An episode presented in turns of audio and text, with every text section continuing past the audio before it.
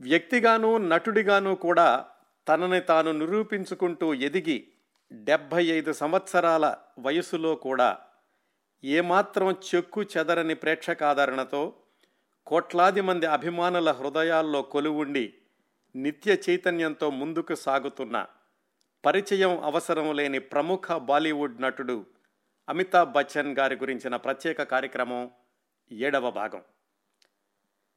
గత ఆరు వారాల్లో ఏం మాట్లాడుకున్నామో అతి క్లుప్తంగా గుర్తు తెచ్చుకుని తరువాత ఈరోజు విశేషాల్లోకి వెళదాం. అలహాబాదులో మధ్యతరగతి కుటుంబంలో పుట్టిన అమితాబ్ బచ్చన్ భారతదేశం ప్రపంచం కూడా గర్వించదగినంత నటుడిగా ఎదగడం వెనకాల ఎన్నో స్ఫూర్తిదాయకమైన సంఘటనలు ఉన్నాయి. ఆయన ముప్పై ఒక సంవత్సరాలు వయసు వచ్చే వరకు జరిగిన అనేక సంఘటనల గురించి గత ఆరు వారాలుగా చాలా విశేషాలు మాట్లాడుకున్నాం. వాళ్ళ నాన్నగారు హరివంశరాయ్ బచ్చన్ గారు ప్రముఖ హిందీ కవి.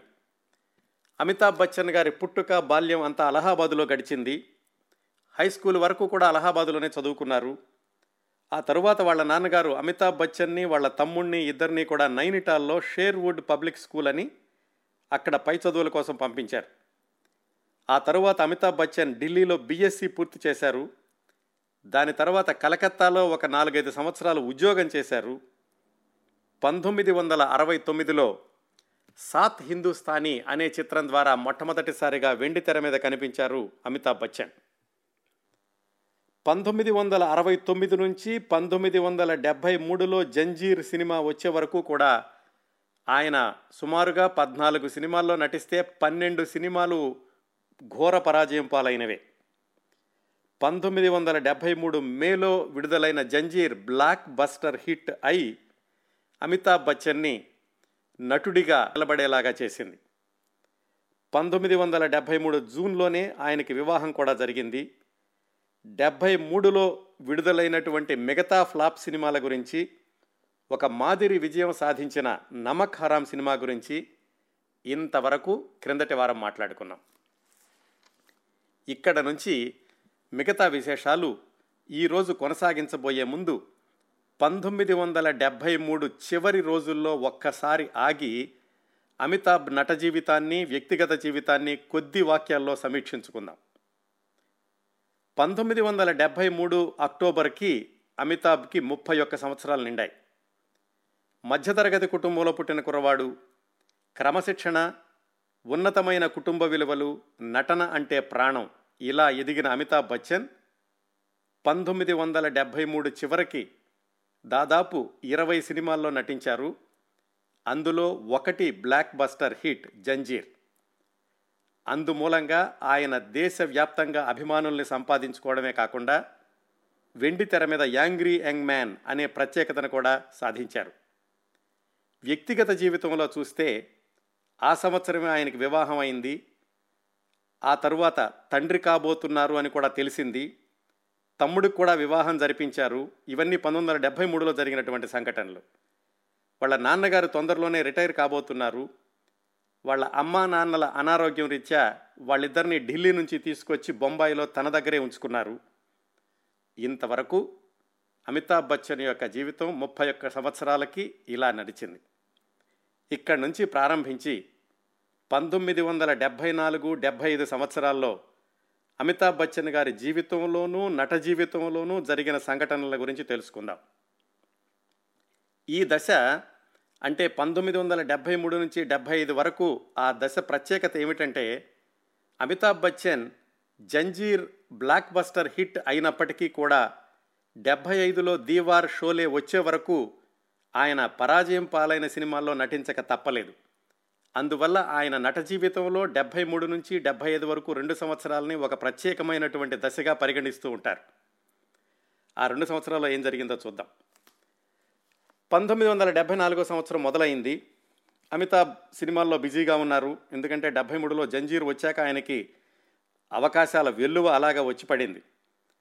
డెబ్భై నాలుగు మొదట్లో జయబాదురి నిండు నెలల గర్భిణి. అమితాబ్ అమ్మగారు తేజీ బచ్చన్ గారేమో కోడల్ని చూసుకుంటూ జాగ్రత్తగా అమితాబ్ బచ్చన్ గారి ఇంట్లో ఉన్నారు. హరివంశరాయ్ గారు అజితాబ్ అప్పుడే కాపురం పెట్టారు కాబట్టి ఆయన కూడా ఈ ఆయన సొంత పరిశ్రమ విషయాల్లో హడావిడిగా బయట తిరుగుతూ ఉండేవాళ్ళు. కోడలు ఒక్కరితే ఉంటుందని తోడుగా ఉండడానికని హరివంశరాయ్ బచ్చన్ అజితాబ్ గారి ఇంట్లో ఉన్నారు. అజితాబ్ అమితాబ్ బచ్చన్ ఇళ్ళు కూడా దగ్గర దగ్గరే ఉంటూ ఉండేవి. అజితాబ్ బచ్చన్ భార్య రమోలా చుగానీకి హిందీ ఎక్కువగా రాదు. ఎందుకంటే ఆవిడంతా యూరోప్లో చదువుకున్నారు. హరివంశరాయ్ గారే నేర్పిస్తూ ఉండేవాళ్ళు. ఎలా నేర్పించేవాళ్ళంటే అజితాబ్ ఇంటికి రాగానే తప్పనిసరిగా హిందీలోనే మాట్లాడు మీ భర్తతోటి అని చెబుతూ ఆయన హిందీ నేర్పిస్తూ ఉండేవాళ్ళు. రోజు రాత్రి భోజనాలు అయ్యాక అజితాబ్ రమోలా హరివంశరాయ్ కలిసి అమితాబ్ బచ్చన్ ఇంటికి నడుచుకుంటూ వచ్చేవాళ్ళు. అక్కడ కాసేపు కూర్చుని వెళ్ళేవాళ్ళు. అలాగే ఆదివారం వచ్చిందంటే అజితాబ్ ఇంట్లోనో అమితాబ్ ఇంట్లోనో కుటుంబ సభ్యులందరూ కూడా కలుసుకుని సరదాగా గడుపుతూ ఉండేవాళ్ళు.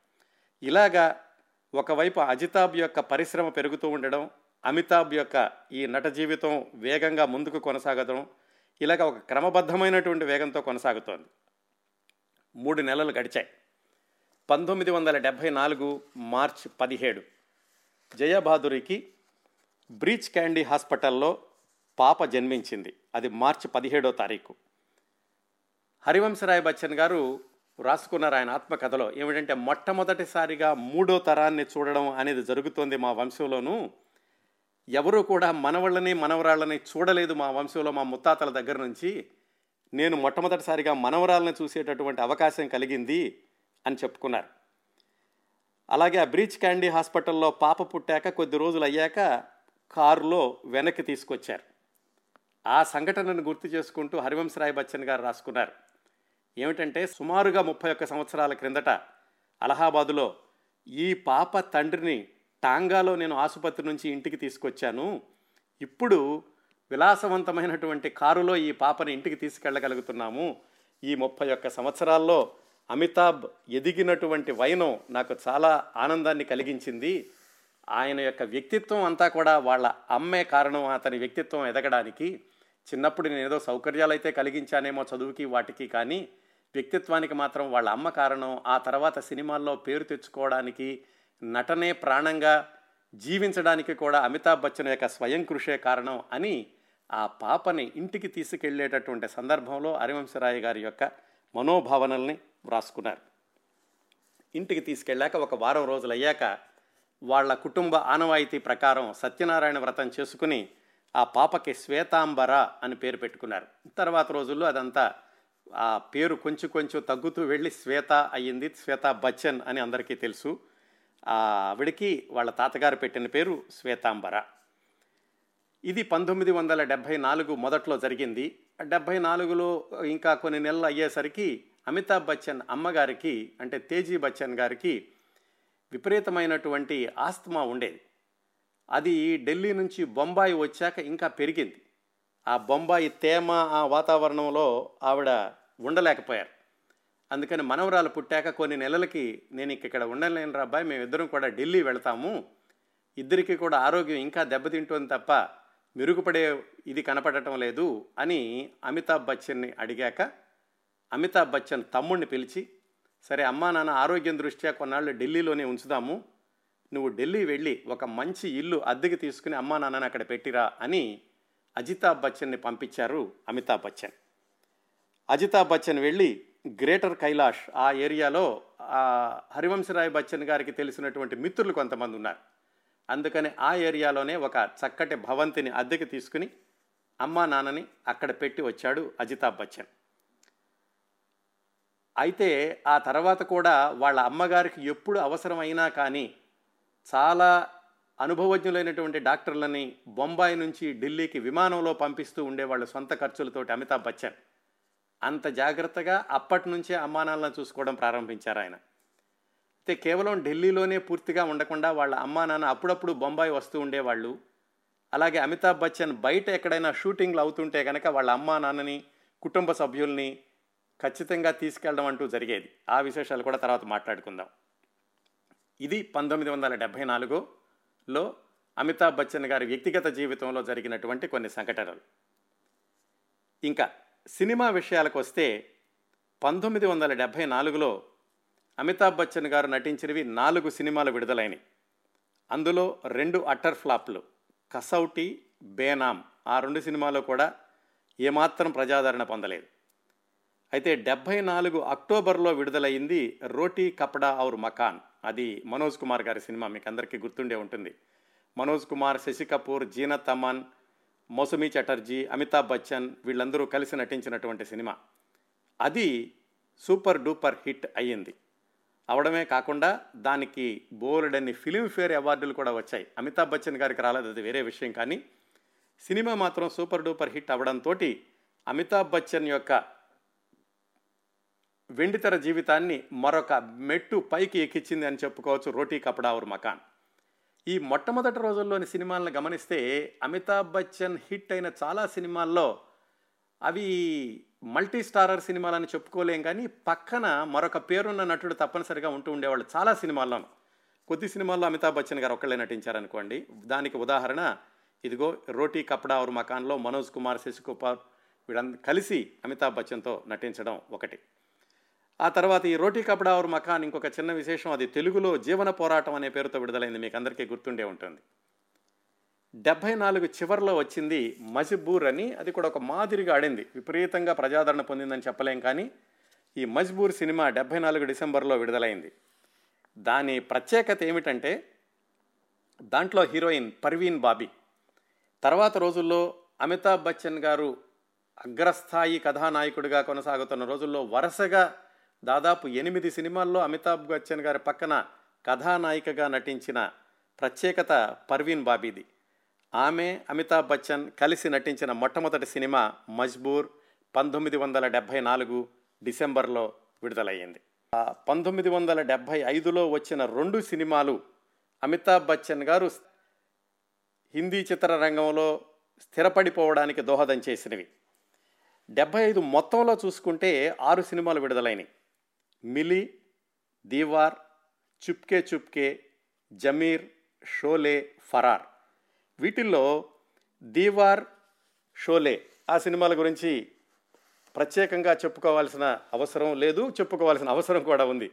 చెప్పుకోవాల్సిన అవసరం లేదు ఎందుకన్నానంటే ఆ రెండు కూడా బ్లాక్ బస్టర్ సినిమాలని మీకు తెలుసు. చెప్పుకోవాల్సిన అవసరం ఎందుకు ఉంది అంటే ఆ రెండు సినిమాలు జంజీర్ తర్వాత అమితాబ్ బచ్చన్ గారిని స్థిరంగా హిందీ చిత్రరంగంలో ఉండిపోయేలాగా చేసినవి దీవార్ అలాగే ఆ తర్వాత వచ్చినటువంటి షోలే.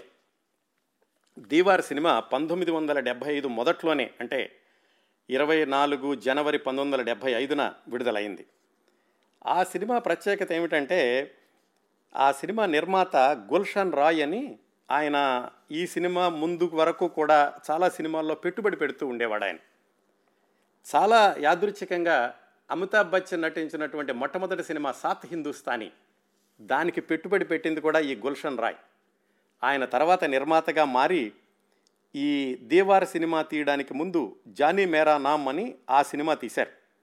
దాని దర్శకుడు విజయానంద్. అది చక్కటి విజయం సాధించింది. దాని తర్వాత ఇదిగో ఈ దేవార్ సినిమా దీవార్ సినిమాకి ఆయన శ్రీకారం చుట్టారు. ఎవరు? గుల్షన్ రాయ్. దీని దర్శకుడు యష్ చోప్రా. ఆ యష్ చోప్రా ఏం చేశారంటే ఈ దీవార్ సినిమా సలీం జావేద్లు రాశాక దాంట్లో రెండు పాత్రలు ఉన్నాయి. ఒక పాత్రకి అంటే యాంగ్రీ యంగ్ మ్యాన్ షేడ్ ఉండేటటువంటి పాత్రకి రాజేష్ ఖన్నాని తీసుకుందాం అనుకున్నారు. ఎందుకంటే ఈ సినిమాకి ముందు యశ్ చోప్రా దాగ్ అని ఒక సినిమా తీశారు. దాంట్లో కాస్త యాక్షన్ ఉండేటటువంటి పాత్ర రాజేష్ ఖన్నాది. అందుకని అది చూశాక యశ్ చోప్రా దీనిలో కూడా రాజేష్ ఖన్నాని తీసుకుంటే బాగుంటుంది అనుకున్నారు కానీ సలీం జావేద్లు మాత్రం అమితాబ్ వైపే మొగ్గు చూపించారు. ఖచ్చితంగా జంజీర్ని చూసుకుంటే కనుక ఈ సినిమాలో ఆ పాత్రకి అమితాబ్ బచ్చనే సరిపోతాడు అని చెప్పి వాళ్ళు అమితాబ్ బచ్చన్నే అందులో ప్రధాన పాత్రకి తీసుకున్నారు. అమితాబ్ బచ్చన్ పక్కన ఆయన తమ్ముడు పాత్ర ఉంది. తెలుసు కదా మీకు దేవారి సినిమా అన్నాదమ్ములు తల్లి కొడుకుల యొక్క మధ్యన ఉండే అనుబంధాలు అలాగే అన్న తండ్రిని చంపిన వాళ్ళకు పగ తీర్చుకోవడానికి అని చెప్పి ఆయనేమో ఒక డాన్ లాగా స్మగ్లర్ అవతారం ఎత్తడం తమ్ముడేమో పోలీస్ ఆఫీసర్ అవ్వడం వాళ్ళ మధ్య జరిగేటటువంటి సంఘర్షణ అది కదా కథ. ఈ స్మగ్లర్ అనేటటువంటి ఆ సంఘ వ్యతిరేక కార్యకలాపాలు వాటితోటి డబ్బులు సంపాదించి మంచి పనులు చేయడం ఆ పాత్ర వెనకాల స్ఫూర్తి హాజీ మస్తాన్ కథ అని అప్పట్లో చెబుతూ ఉండేవాళ్ళు. అమితాబ్ బచ్చన్ని ఈ పాత్రకు అనుకున్నాక పక్కన తమ్ముడి పాత్ర పోలీస్ ఆఫీసర్ పాత్ర వేయడానికి పోనీ రాజేష్ ఖన్నాని అడుగుదాం అనుకున్నారు. కానీ రాజేష్ ఖన్నా అప్పటికే అమితాబ్ బచ్చన్ తోటి రెండు సినిమాల్లో నటించారు. వాటిల్లో ఆ నమక్ హరాం కూడా అమితాబ్ బచ్చన్కే ఎక్కువ పేరు వచ్చేది. అందుకని రాజేష్ ఖన్నా కూడా ఆ రెండో పాత్ర పోషించడానికి ఆయన సుముఖత చూపించలేదు. ఆ రోజుల్లో ఉన్నటువంటి మరొక హీరో నవీన్ నిశ్చల్ ఆయన అడిగారు. ఆయన కూడా ఏమిటంటే ఇద్దరు హీరోలు ఉన్నటువంటి సినిమా వద్దు నేను సోలో హీరోగా చేస్తున్నాను అనడంతో ఆయన కూడా పక్కకి వెళ్ళిపోయారు అప్పుడు అమితాబ్ బచ్చన్ పక్కన నటించడానికని శశి కపూర్ని అడిగారు. శశి కపూర్ గారు ఏమాత్రం వెనకాడలేదు. అమితాబ్ బచ్చన్ నాకు తెలియకపోవడం ఏమిటి? నేను ఇంతకుముందు సినిమా తీస్తున్నప్పుడు ఆయన చిన్న చిన్న వేషాలు వేసేటప్పుడు నా సినిమాలో యాభై రూపాయల కోసమని చిన్న పాత్ర పోషించడానికి వచ్చారు మందులో నుంచోడానికి నేనే కోప్పడి వెనక పంపించేశాను. నాకు ఆయన పక్కన నటించడానికి ఏమాత్రం అభ్యంతరం లేదు అని శశి కపూర్ ఒప్పుకున్నారు. ఆ విధంగా అమితాబ్ బచ్చన్ శశి కపూర్ ఇద్దరు అన్నాదమ్ములుగా నటించిన సినిమా దీవార్. నిజానికి వయసులో శశి కపూర్ అమితాబ్ బచ్చన్ కంటే పెద్దవాడు. కానీ ఈ సినిమాలో తమ్ముడిగా నటించారు. దీని తర్వాత అమితాబ్ బచ్చన్కి ఎంత పేరు వచ్చిందో శశి కపూర్ కూడా అంత పేరు వచ్చింది ఆయన వరసనే దాదాపుగా కొన్ని డజన్ల కొద్దీ సినిమాల్లో ఆయన సంతకాలు చేసేశారు శశి కపూర్ ఈ దీవార్ సినిమా తర్వాత. అలాగే ఈ దీవార్ సినిమా ప్రత్యేకత గురించి చెప్పాల్సిన అవసరం లేదు కదా. ఒకే ఒక్క సంభాషణ చాలు. ఈ దీవార్ సినిమా ఏమిటో చెప్పడానికి మేరే పాస్ మహాయ్ అన్న ఒక్క సంభాషణ ఈ దీవార్ సినిమాకి ఒక సంతకం లాగా నిలిచిపోయింది. ఆ తర్వాత ఈ దీవార్ సినిమాకి ఆ సంవత్సరం ఫిలింఫేర్ అవార్డులు ఆరు అవార్డులు వచ్చినాయి. ఉత్తమ చిత్రం ఉత్తమ దర్శకత్వం ఉత్తమ కథ ఉత్తమ స్క్రీన్ ప్లే ఉత్తమ సంభాషణలు ఉత్తమ సహాయ నటుడు కానీ అమితాబ్ బచ్చన్ గారికి మాత్రం ఒక్క ఫిలింఫేర్ అవార్డు కూడా రాలేదు ఈ దీవార్ చిత్రంలో నటించడం వల్ల. కానీ ఆయనకి అత్యధికమైనటువంటి ప్రేక్షకుల ఆదరణ లభించడంతో దీవార్ సినిమా జంజీర్ తర్వాత ఆయన యొక్క నట జీవితాన్ని చాలా మెట్లు పైకెక్కించింది అని చెప్పుకోవడంలో ఏమాత్రం సందేహం లేదు. అది దీవార్ సినిమా. దాని తర్వాత పంతొమ్మిది వందల డెబ్భై ఐదు ఆగస్టులో వచ్చినటువంటి చిత్రం షోలే. అది నిజమైనటువంటి మలుపు అమితాబ్ బచ్చన్ గారికి అలాగే హిందీ చలనచిత్ర రంగానికి మొత్తానికి కూడా ఈ షోలే చిత్రం గురించి మనం లోగడ దాదాపుగా ఆరేడు వారాలు మాట్లాడుకున్నాం. ఆరు గంటల పాటు విశేషాలు చాలా విశేషాలు చెప్పాను మీకు. షోలే చిత్రం గురించి పూర్తిగా వినడానికి మీరు యూట్యూబ్కి వెళ్ళి కిరణ్ ప్రభ స్పేస్ షోలే అని సెర్చ్ చేయండి. మొత్తం ఆ ఎపిసోడ్లన్నీ వస్తాయి. ఏడు ఎపిసోడ్లు. అవన్నీ షోలే చిత్రం గురించి ప్రతి చిన్న సంఘటనని కూడా అందులో వివరించాను. ఇప్పుడు అందులో నుంచి కేవలం అమితాబ్ బచ్చన్ గారికి సంబంధించినటువంటి ఒకటి రెండు సందర్భాలు చూద్దాం. ఈ షోలే సినిమా పంతొమ్మిది వందల డెబ్భై ఐదు ఆగస్టు పదిహేనున విడుదలయ్యింది కానీ దాని షూటింగ్ రెండు సంవత్సరాలు జరిగింది. మీకు గుర్తుండే ఉంటుంది. పంతొమ్మిది వందల డెబ్భై మూడు అక్టోబర్లో ప్రారంభిస్తే పంతొమ్మిది వందల డెబ్భై ఐదు ఆగస్టు పదిహేనులో విడుదలయ్యే వరకు కూడా మధ్య మధ్యలో ఆగుతూ సాగుతూ అలాగా కొనసాగింది ఈ షోలే యొక్క షూటింగ్. నిజానికి ఈ షోలే పంతొమ్మిది వందల డెబ్భై ఐదు ఆగస్టు పదిహేనున విడుదలైనప్పటికీ దానికి పునాది ఆ షోలే సినిమా తీయాలి ఎవరిని పెట్టుకోవాలి ఏమిటి అనేటటువంటి ఆలోచనలు మాత్రం పంతొమ్మిది వందల డెబ్భై మూడు జనవరి నుంచి మొదలైనవి. అందువల్ల షోలేలో అమితాబ్ బచ్చన్ గారు ఎలా వచ్చారు? ఆ షోలే షూటింగ్ మొదటి రోజు ఏం జరిగింది తెలుసుకోవాలంటే మనం రెండు సంవత్సరాలు మళ్ళీ కథని రివైండ్ చేయాలి. చేసి పంతొమ్మిది వందల డెబ్భై మూడు జనవరికి వెళదాం. పంతొమ్మిది వందల డెబ్భై మూడు జనవరిలో ఒకసారి అమితాబ్ బచ్చన్ గారిని ఊహించుకుంటే ఆయనకి ఇంకా జంజీర్ విడుదల కాలేదు అప్పటికి. ఈ ఫ్లాప్ సినిమాల వరదలో కొనసాగుతూ ఉన్నారు. నిర్మాతలు కూడా అమితాబ్ బచ్చన్కి ఇచ్చినటువంటి అడ్వాన్సులు వెనక్కి తీసుకోవడం షూటింగ్ ప్రారంభించి ఆపేసేయడం ఇలాగా సాగుతోంది అమితాబ్ బచ్చన్ గారి యొక్క కెరీర్ పంతొమ్మిది వందల మూడు జనవరికి. ఆ జీపీ సిప్పి ఒకరోజు పార్టీ ఇచ్చారు పంతొమ్మిది వందల డెబ్బై మూడు జనవరిలో. పార్టీ ఇచ్చినప్పుడు ఆయన చాలామంది సినీ ప్రముఖులందరినీ పిలిచారు. ఏమిటంటే ఇలాగ నేను ఒక కొత్త సినిమా తీయపోతున్నాను మల్టీ స్టారర్ సినిమా అందుకని మీ అందరికీ చెబుదామని పిలుస్తున్నాను అని అందరినీ పిలిచారు. దానికి అమితాబ్ బచ్చన్కి కూడా ఆహ్వానం వచ్చింది. జీపీ సిప్పి గారు వాళ్ళ అబ్బాయి రమేష్ సిప్పినేమో దర్శకుడు. అమితాబ్ బచ్చన్ గారికి అప్పుడు దాదాపుగా నూట నాలుగు డిగ్రీల జ్వరం. కానీ జీపీసిపి లాంటి నిర్మాత పిలుస్తున్నాడు పార్టీకి అంటే కనుక తప్పనిసరిగా వెళ్ళాలి. పైగా ఆయనకి అప్పుడు వేషాల కోసం బాగా పాకులాడుతున్నటువంటి రోజులు. తప్పనిసరిగా మంచి సినిమాలు మంచి వేషాలు అవసరమైనటువంటి రోజులు. పంతొమ్మిది వందల డెబ్భై మూడు జనవరి. అందుకని అంత జ్వరంలో కూడా ఆ పార్టీకి వెళ్ళారు అమితాబ్ బచ్చన్. అక్కడికి పెద్ద పెద్ద వాళ్ళందరూ వచ్చారు. ధర్మేంద్ర హేమమాలిని ఇంకా ఈ సినిమా పంపిణీదారులు వీళ్ళందరూ వచ్చారు. సలీం జావేద్ అలాగే జీపీ సిప్పి వాళ్ళ అబ్బాయి రమేష్ సిప్పి వీళ్ళందరూ ఉన్నారు. అమితాబ్ బచ్చన్ వెళ్ళారు. మామూలుగా చూశారు. ఆయన పెద్ద నటుడు కాదు కదా అప్పటికి ఇంకా ఫ్లాపుల్లోనే ఉన్నారు. వెళ్ళిన కాసేపటికి అక్కడికి వచ్చిన పంపిణీదారులు వాళ్ళందరూ అడిగారట రమేష్ సిప్పిని జీపీ సిప్పిని ఏమిటి మీ సినిమాలో ఎవరెవరు ఉంటున్నారు అంటే ధర్మేంద్ర హేమమాలిని స్థిరపడిపోయారు ఇంకో ఇద్దరు కోసం చూస్తున్నాము ధర్మేంద్ర పక్కన అంత స్టామినా ఉన్నటువంటి నటుడు కావాలి ఎవరో ఇంకా మేము సిద్ధం చేసుకోలేదు అని రమేష్ సిప్పి జీపీ సిప్పి చెప్పారు ఆ పంపిణీదారులకి ఆ వచ్చినటువంటి మిగతా సినిమా పెద్దవాళ్ళకేనా. అయితే అప్పటికి అమితాబ్ బచ్చన్ కూడా వచ్చేసరికి ఆ పక్కన వచ్చిన వాళ్ళందరూ చెప్పారట మీరు పొరపాటును కూడా ఆ కుర్రాన్ని పెట్టుకోమాకండి. ఫ్లాపుల సినిమాలో ఉన్నాడు. అతన్ని మాత్రం ఎట్టి పరిస్థితుల్లోనూ ధర్మేంద్ర పక్కన పెట్టుకోవడానికి మేము సమ్మతించము అని వాళ్ళందరూ కూడా రమేష్ సిపికి జీపీ సిప్పికి చెవిలో చెప్పారు. ఇలా పార్టీ జరుగుతూ ఉండగా కొద్దిసేపటికి శత్రుఘ్న సిన్హా వచ్చారు. ఆయన అప్పటికే విపరీతమైనటువంటి పేరున్న వ్యక్తి రాంపూర్కా లక్ష్మణ్ అని అలాగే బాయి హోతా ఐసా అలాంటి సినిమాల యొక్క విజయంతో ఆయన చాలా పెద్ద పేరు తెచ్చుకుని ఉన్నారు అప్పటికే. ఆయన లోపలికి ప్రవేశించి అమితాబ్ బచ్చన్ చూసి చూడనట్లుగా అలా వదిలేసేసి లోపలికి వెళ్ళిపోయారు. అప్పుడు పంపిణీదారులు చెప్పారట రమేష్ సిప్పికి జీపీ సిప్పికి చూశారు కదా ఇదిగో ఈ కుర్రాడు ఉండాలి ధర్మేంద్ర పక్కనే ఉంటేనే సినిమాకి విలువ వస్తుంది మేము కూడా ఈ కుర్రాడిని పెట్టుకుంటేనే మేము పెట్టుబడి పెడతాము ఆ పొడవుగాన కుర్రాడిని మాత్రం ఎట్టి పరిస్థితుల్లో పెట్టుకోకండి అని చెప్పి వాళ్ళు చెప్పారట. అయితే అప్పటికి ఇంకా కథ పూర్తిగా తయారవ్వలేదు. అది కేవలం పరిచయం చేయడానికి పిలిచినటువంటి పార్టీ మాత్రమే. సరే వాళ్ళు చెప్పిన మాట విని ఊరుకున్నారు జీపీ సిప్పి వాళ్ళ అబ్బాయి రమేష్ సిప్పి కూడా. అది అయిపోయినటువంటి రెండు మూడు నెలలకి మార్చి ఏప్రిల్ ప్రాంతాల్లో ఈ సలీం జావేదులు ఇద్దరు కూర్చుని ఆ కథని పూర్తిగా ఒక రూపానికి తీసుకురావడం ఎవరెవరు ఉంటారు ఏ పాత్ర స్వభావాలు ఎలా ఉంటాయి ఇలాంటివన్నీ కూడా మార్చి ఏప్రిల్ ప్రాంతాల్లో జరిగింది. అప్పుడు ధర్మేంద్ర పక్కన ఉండేటటువంటి పాత్రకి ఎవరిని నిర్ణయిద్దాము అని మళ్ళీ మళ్ళీ ఆలోచించినప్పుడు సలీం జావేద్లు ఆ అప్పట్లో ఉన్నటువంటి ఒక సి- ఈ ఈయన ఈ జంజీర్ సినిమాకి మేము తీసుకున్నాము. బాంబే టు గోవా సినిమాలో చూసి జంజీర్ సినిమాలో తీసుకున్నాము. జంజీర్ సినిమా ఇప్పుడు షూటింగ్ నడుస్తోంది. మేము షూటింగ్లో కూడా చూసాము అందువల్ల ఈ అమితాబ్ బచ్చన్ కరెక్ట్గా సరిపోతాడు ఆ పాత్రకి? అమితాబ్ బచ్చన్నే తీసుకోండి అని సలీం జావేద్లు కూడా చెప్పారు. అమితాబ్ బచ్చన్ కూడా ధర్మేంద్రకు ఒక మాట చెప్పారట ఆయన. మీరు చెప్పండి ఎలాగైనా ఈ రమేష్ సిప్పి జీపీ సిప్పికి నాకు పాత్ర ఇచ్చే వచ్చేలాగా చూడండి అని ధర్మేంద్రకి చెప్పారట అమితాబ్ బచ్చన్.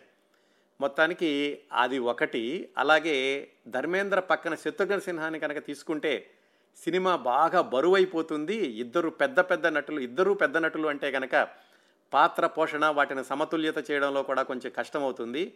అమితాబ్ బచ్చన్ ఇప్పుడే పైకొస్తున్నటువంటి కుర్రాడు కాబట్టి పాత్రకు తగినట్లుగానే అతన్ని నిలబెట్టవచ్చు. ఈయన్ని ఆలోచనలు ఆలోచించి సలీం జావేద్ల యొక్క సిఫారసు మేరకు అమితాబ్ బచ్చన్ని ఆ పాత్రలోకి తీసుకున్నారు జీపీ సిప్పి వాళ్ళ అబ్బాయి రమేష్ సిప్పి. ఆ విధంగా అమితాబ్ బచ్చన్ షోలేలో పాత్ర దొరికింది పంతొమ్మిది వందల డెబ్భై మూడు ఏప్రిల్ మే. అప్పటికింకా ఆయన జంజీరు విడుదల కాలేదు. మేలో జంజీర్ విడుదలైంది జూన్లో వివాహం అయింది వాళ్ళిద్దరూ కూడా ఇంగ్లాండ్కి హనీమూన్ వెళ్ళొచ్చారు. విజయభాదురి గారు కూడా ఎలా వచ్చారంటే ఈ సినిమాలోకి ఆ పాత్ర అనుకున్నప్పుడు వితంతు పాత్ర కళ్ళతో నటించాలి ఎక్కువగా వైల్డ్ నటన కాదు అలాంటి పాత్రకి జయభాదురి అయితే ఖచ్చితంగా సరిపోతారని వాళ్ళు జయభాదురిని అడిగారు. అయితే అది చాలా చిన్న పాత్ర పెద్దగా ప్రాధాన్యత లేని పాత్ర అనుకుని ఆవిడ సందేహిస్తుంటే అమితాబ్ బచ్చన్ చెప్పారట మనం ఇంతకు ముందు రెండు సినిమాల్లో కలిసి నటించాం ఇప్పుడు జంజీర్ అభిమాన్ కూడా షూటింగుల్లో ఉన్నాయి నువ్వు ఖచ్చితంగా నటించు ఇది చాలా మంచి పాత్ర అవుతుంది. మన ఇద్దరం కూడా కలిసి నటించే అవకాశం ఉంటుంది అని అమితాబ్ బచ్చన్ ఒప్పించి జయభాదురిని ఈ షోలీలో నటించేలాగా చేశారట. ఆ విధంగా అందరూ అయిపో అందరూ సిద్ధమయ్యాక అక్టోబర్ మూడో తారీఖున షూటింగ్ మొదలైంది. మొట్టమొదటి దృశ్యం కూడా అమితాబ్ బచ్చన్ జయబహాదురిల మీద. జయబాదురి ఆ ఠాకూర్ ఇంట్లో ఉంటుంది గుట్టల మీద ఉండేటటువంటి ఇల్లు. జయ అమితాబ్ బచ్చన్ వెళ్ళి తాళం చెవులు ఆమెకి ఇవ్వాలి. అది మొట్టమొదటి దృశ్యం. షోలేలో షూటింగ్ చేసింది డెబ్భై మూడు అక్టోబర్లో. అప్పటికి జయబహాదురికి మూడు నెలల గర్భిణి.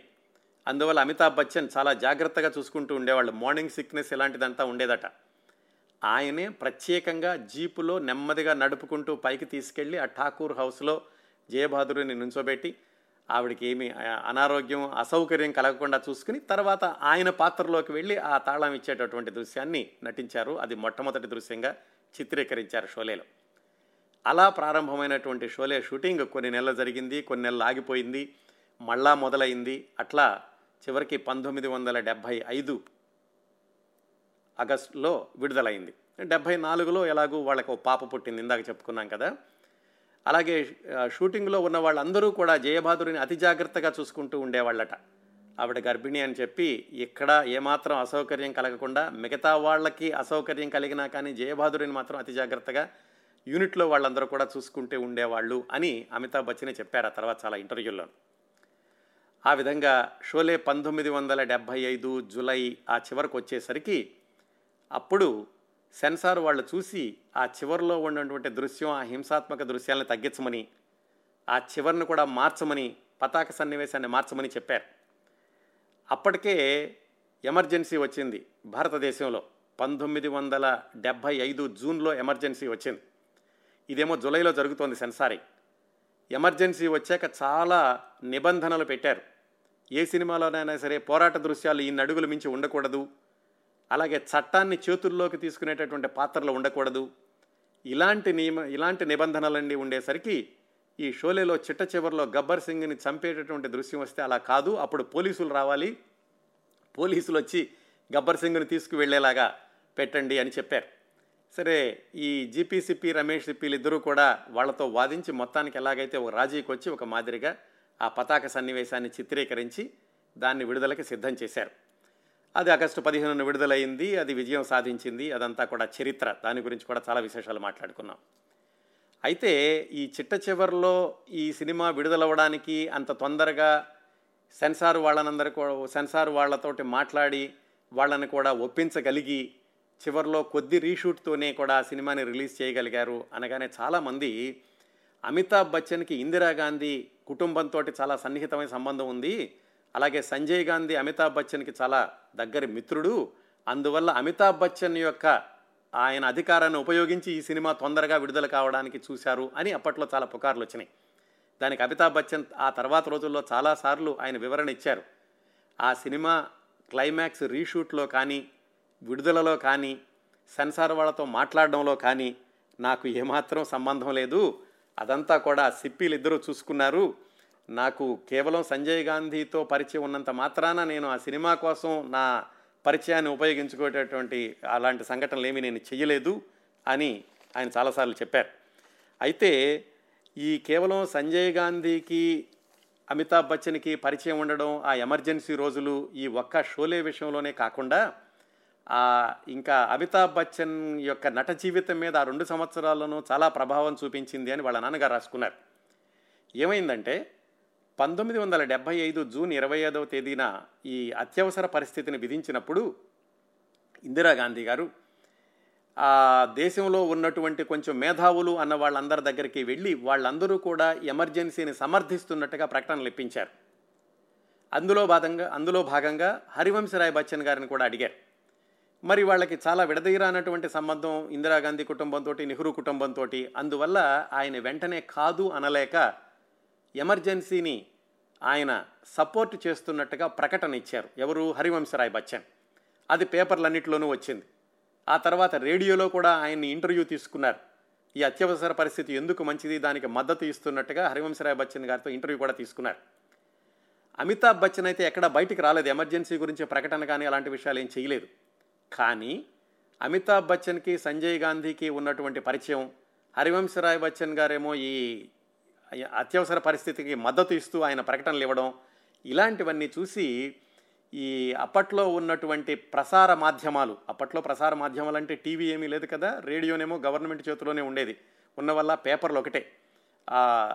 వార్తాపత్రికల వాళ్ళందరూ కూడా అమితాబ్ బచ్చనే కారణం ఈ సినిమాల మీద ఇన్ని నిబంధనలు ఉండడానికి అమితాబ్ బచ్చన్ని అడగకుండా సంజయ్ గాంధీ ఆయన నిర్ణయం తీసుకుని ఉండరు. అందువల్ల అమితాబ్ బచ్చన్ సినిమాల్లో ఉంటూ కూడా మన మీద ఇన్ని నిబంధనలు ఉండేలాగా చేశారు అనేటటువంటి ఒక విధమైన అపోహ పెట్టుకుని ఆ ఎమర్జెన్సీ ఉన్నన్ని రోజులు కూడా అమితాబ్ బచ్చన్ గారి సినిమాల గురించి ఎక్కువగా ప్రచారం ఇవ్వడం కానీ అలాగే ఆయన సినిమాల గురించి రివ్యూలు రాయడం కానీ ఎక్కువగా చెయ్యలేదు అని వాళ్ళ నాన్నగారు ఆయన ఆత్మకథలో రాసుకున్నారు. తాను చెయ్యనటువంటి నేరానికి బలైపోయాడు అమితాబ్ బచ్చన్. కాకపోతే అప్పటికే అంటే ఈ దీవార్ షోలే విడుదలయ్యాక ఆ తర్వాత రెండు సంవత్సరాలు కదా ఎమర్జెన్సీ ఉన్నది. అప్పటికే అమితాబ్ బచ్చన్కి ప్రచారం అవసరం లేనటువంటి నటుడు అయిపోయాడు.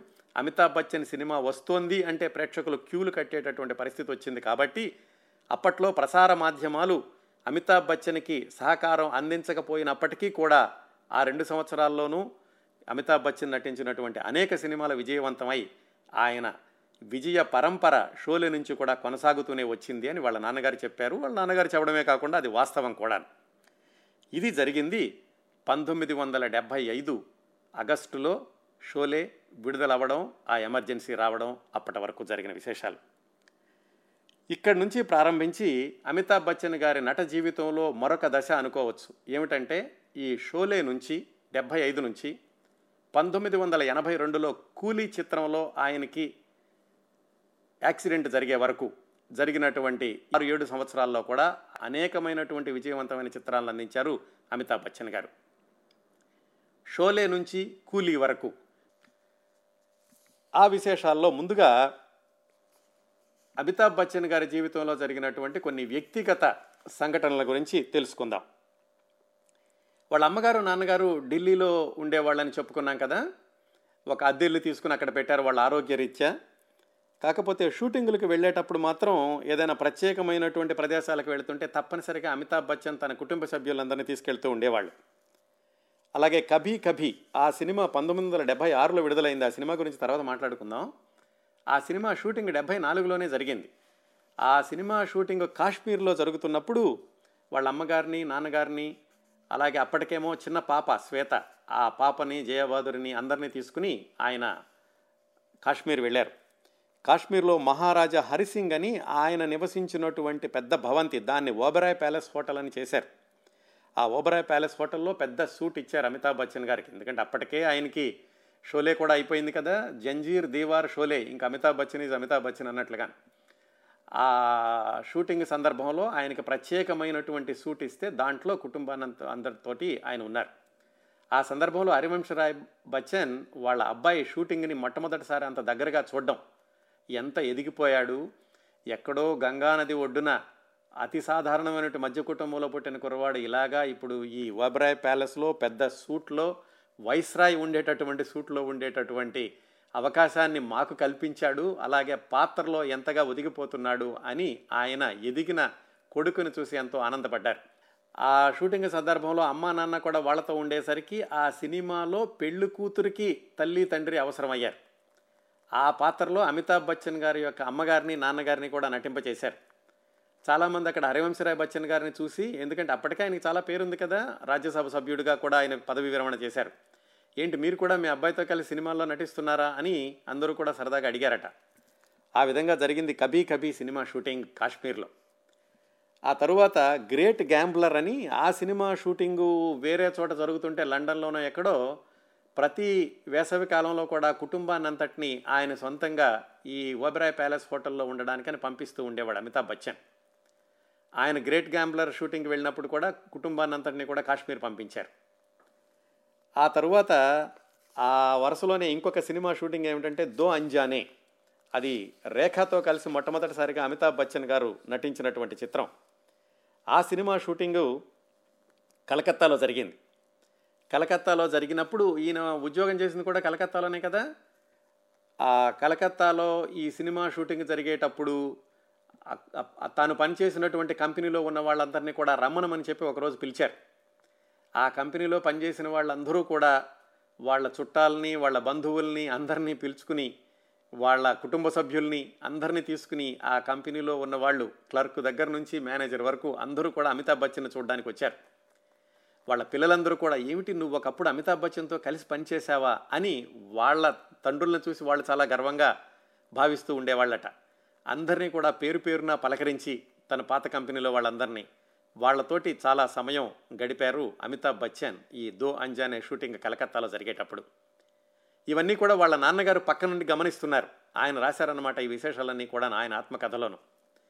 అంతగా ఎప్పుడు కూడా ఆయన స్నేహితుల్ని మర్చిపోలేదు అమితాబ్ బచ్చను. అప్పటికే అంటే ఈ దో షూటింగ్ జరిగేటప్పటికే ఆయనకి చాలా పెద్ద పేరు వచ్చేసింది. అందుకని ఆయనతో పనిచేసిన వాళ్ళందరూ కూడా ఎలా మాట్లాడతాడో ఏమిటో అనుకుంటూ వచ్చారట. కానీ అందరితో కూడాను ఆయన ఆఫీసులో ఉన్నప్పుడు ఎలా మాట్లాడేవాడో అలాగే మాట్లాడుతూ అందరితోటి చక్కగా సమయం గడిపారు అని వాళ్ళ నాన్నగారు చెప్పుకున్నారు. పంతొమ్మిది వందల డెబ్భై ఆరు జనవరి అప్పటికి ఇంకా ఎమర్జెన్సీ చాలా పూర్తి స్థాయిలో కొనసాగుతోంది. డెబ్భై ఆరు జనవరిలో రిపబ్లిక్ డే రోజున ఈ పద్మభూషణ్ పద్మశ్రీ ఇలాంటి బిరుదులన్నీ కూడా ప్రకటిస్తారు కదా.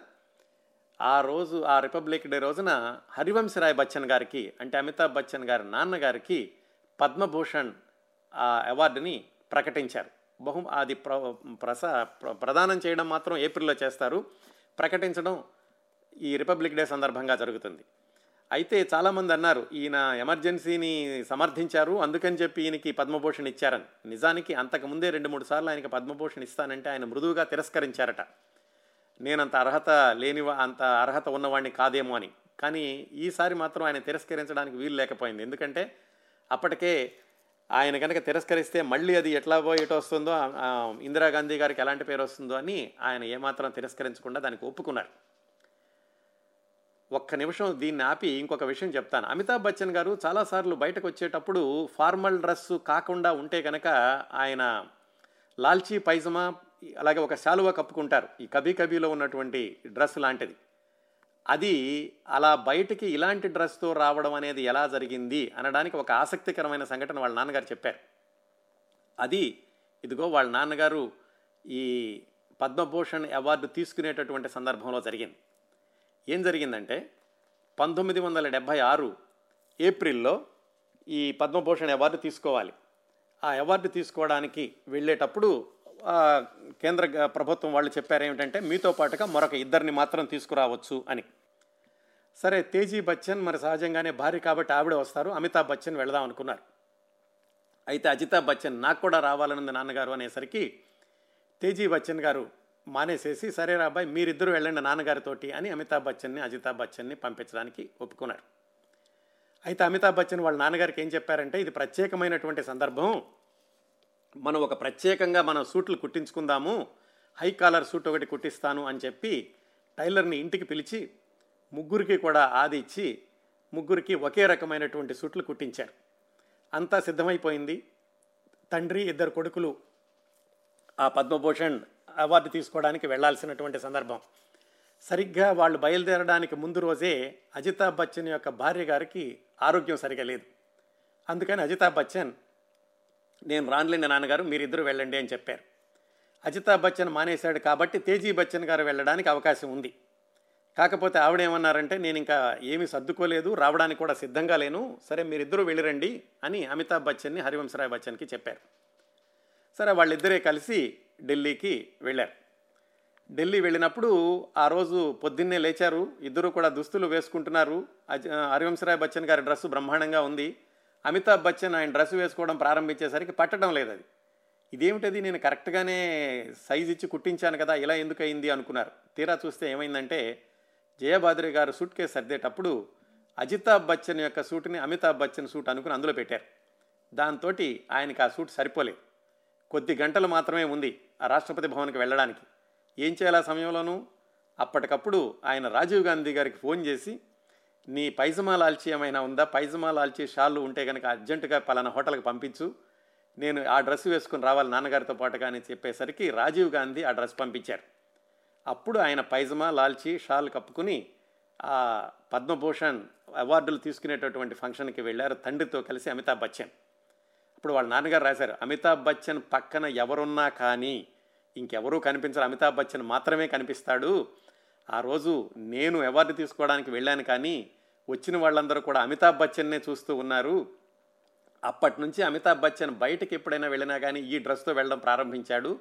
దానికి మొదలు ఇదిగో అప్పుడు నాకు ఈ పద్మభూషణ్ అవార్డు వచ్చినప్పుడు అనుకోకుండా ఆ డ్రెస్ వేసుకుని రావడంతో అందరూ చూడడం అందరూ అభినందించడం అప్పటి నుంచి ఆ డ్రెస్ అలవాటైంది మా పెద్ద అబ్బాయికి అని హరివంశరాయ్ బచ్చన్ గారు రాసుకున్నారు. అదండి పంతొమ్మిది వందల డెబ్భై ఆరులో జరిగినటువంటి కొన్ని సంఘటనలు అలాగే పంతొమ్మిది వందల డెబ్భై ఆరు ఫిబ్రవరిలోనే అబ్బాయి పుట్టాడు వాళ్ళకి అభిషేక్ బచ్చన్ ఫిబ్రవరి ఐదో తారీఖున. అవి పంతొమ్మిది వందల డెబ్భై ఆరులో వ్యక్తిగత జీవితంలో జరిగినటువంటి కొన్ని సంఘటనలు. పంతొమ్మిది వందల డెబ్భై ఆరులోనే ఆయన సొంతంగా ఇల్లు కూడా ఒక కొన్న ఇంటిని మార్చుకుని ఆయన దానికి ప్రతీక్ష అనే పేరు పెట్టుకున్నారు. ఆ ఇల్లు నిర్మాణం జరిగినటువంటి విధానం. అలాగే పంతొమ్మిది వందల డెబ్భై ఆరు నుంచి పంతొమ్మిది వందల ఎనభై రెండు వరకు ఆ మధ్యలో విడుదలైనటువంటి అమితాబ్ బచ్చన్ గారి కొన్ని విజయవంతమైన సినిమాలు కభీ కభీ అమర్ అక్బర్ యాంథోనీ డాన్ ముఖద్దర్ కా సికిందర్ సిల్సిలా ఇలాంటి సినిమాల విశేషాలు. అలాగే కూలీ షూటింగ్ విషయంలో సందర్భంలో నిజంగా ఏం జరిగింది? అప్పుడు ఒక రోజు నుంచి రోజుకి అమితాబ్ బచ్చన్ గారి ఆరోగ్యం గురించినటువంటి ఆ విశేషాలు ఏమిటి? ఇవన్నీ కూడా వచ్చే వారం అమితాబ్ బచ్చన్ గారి గురించిన ప్రత్యేక కార్యక్రమం ఎనిమిదవ భాగంలో మాట్లాడుకుందాం.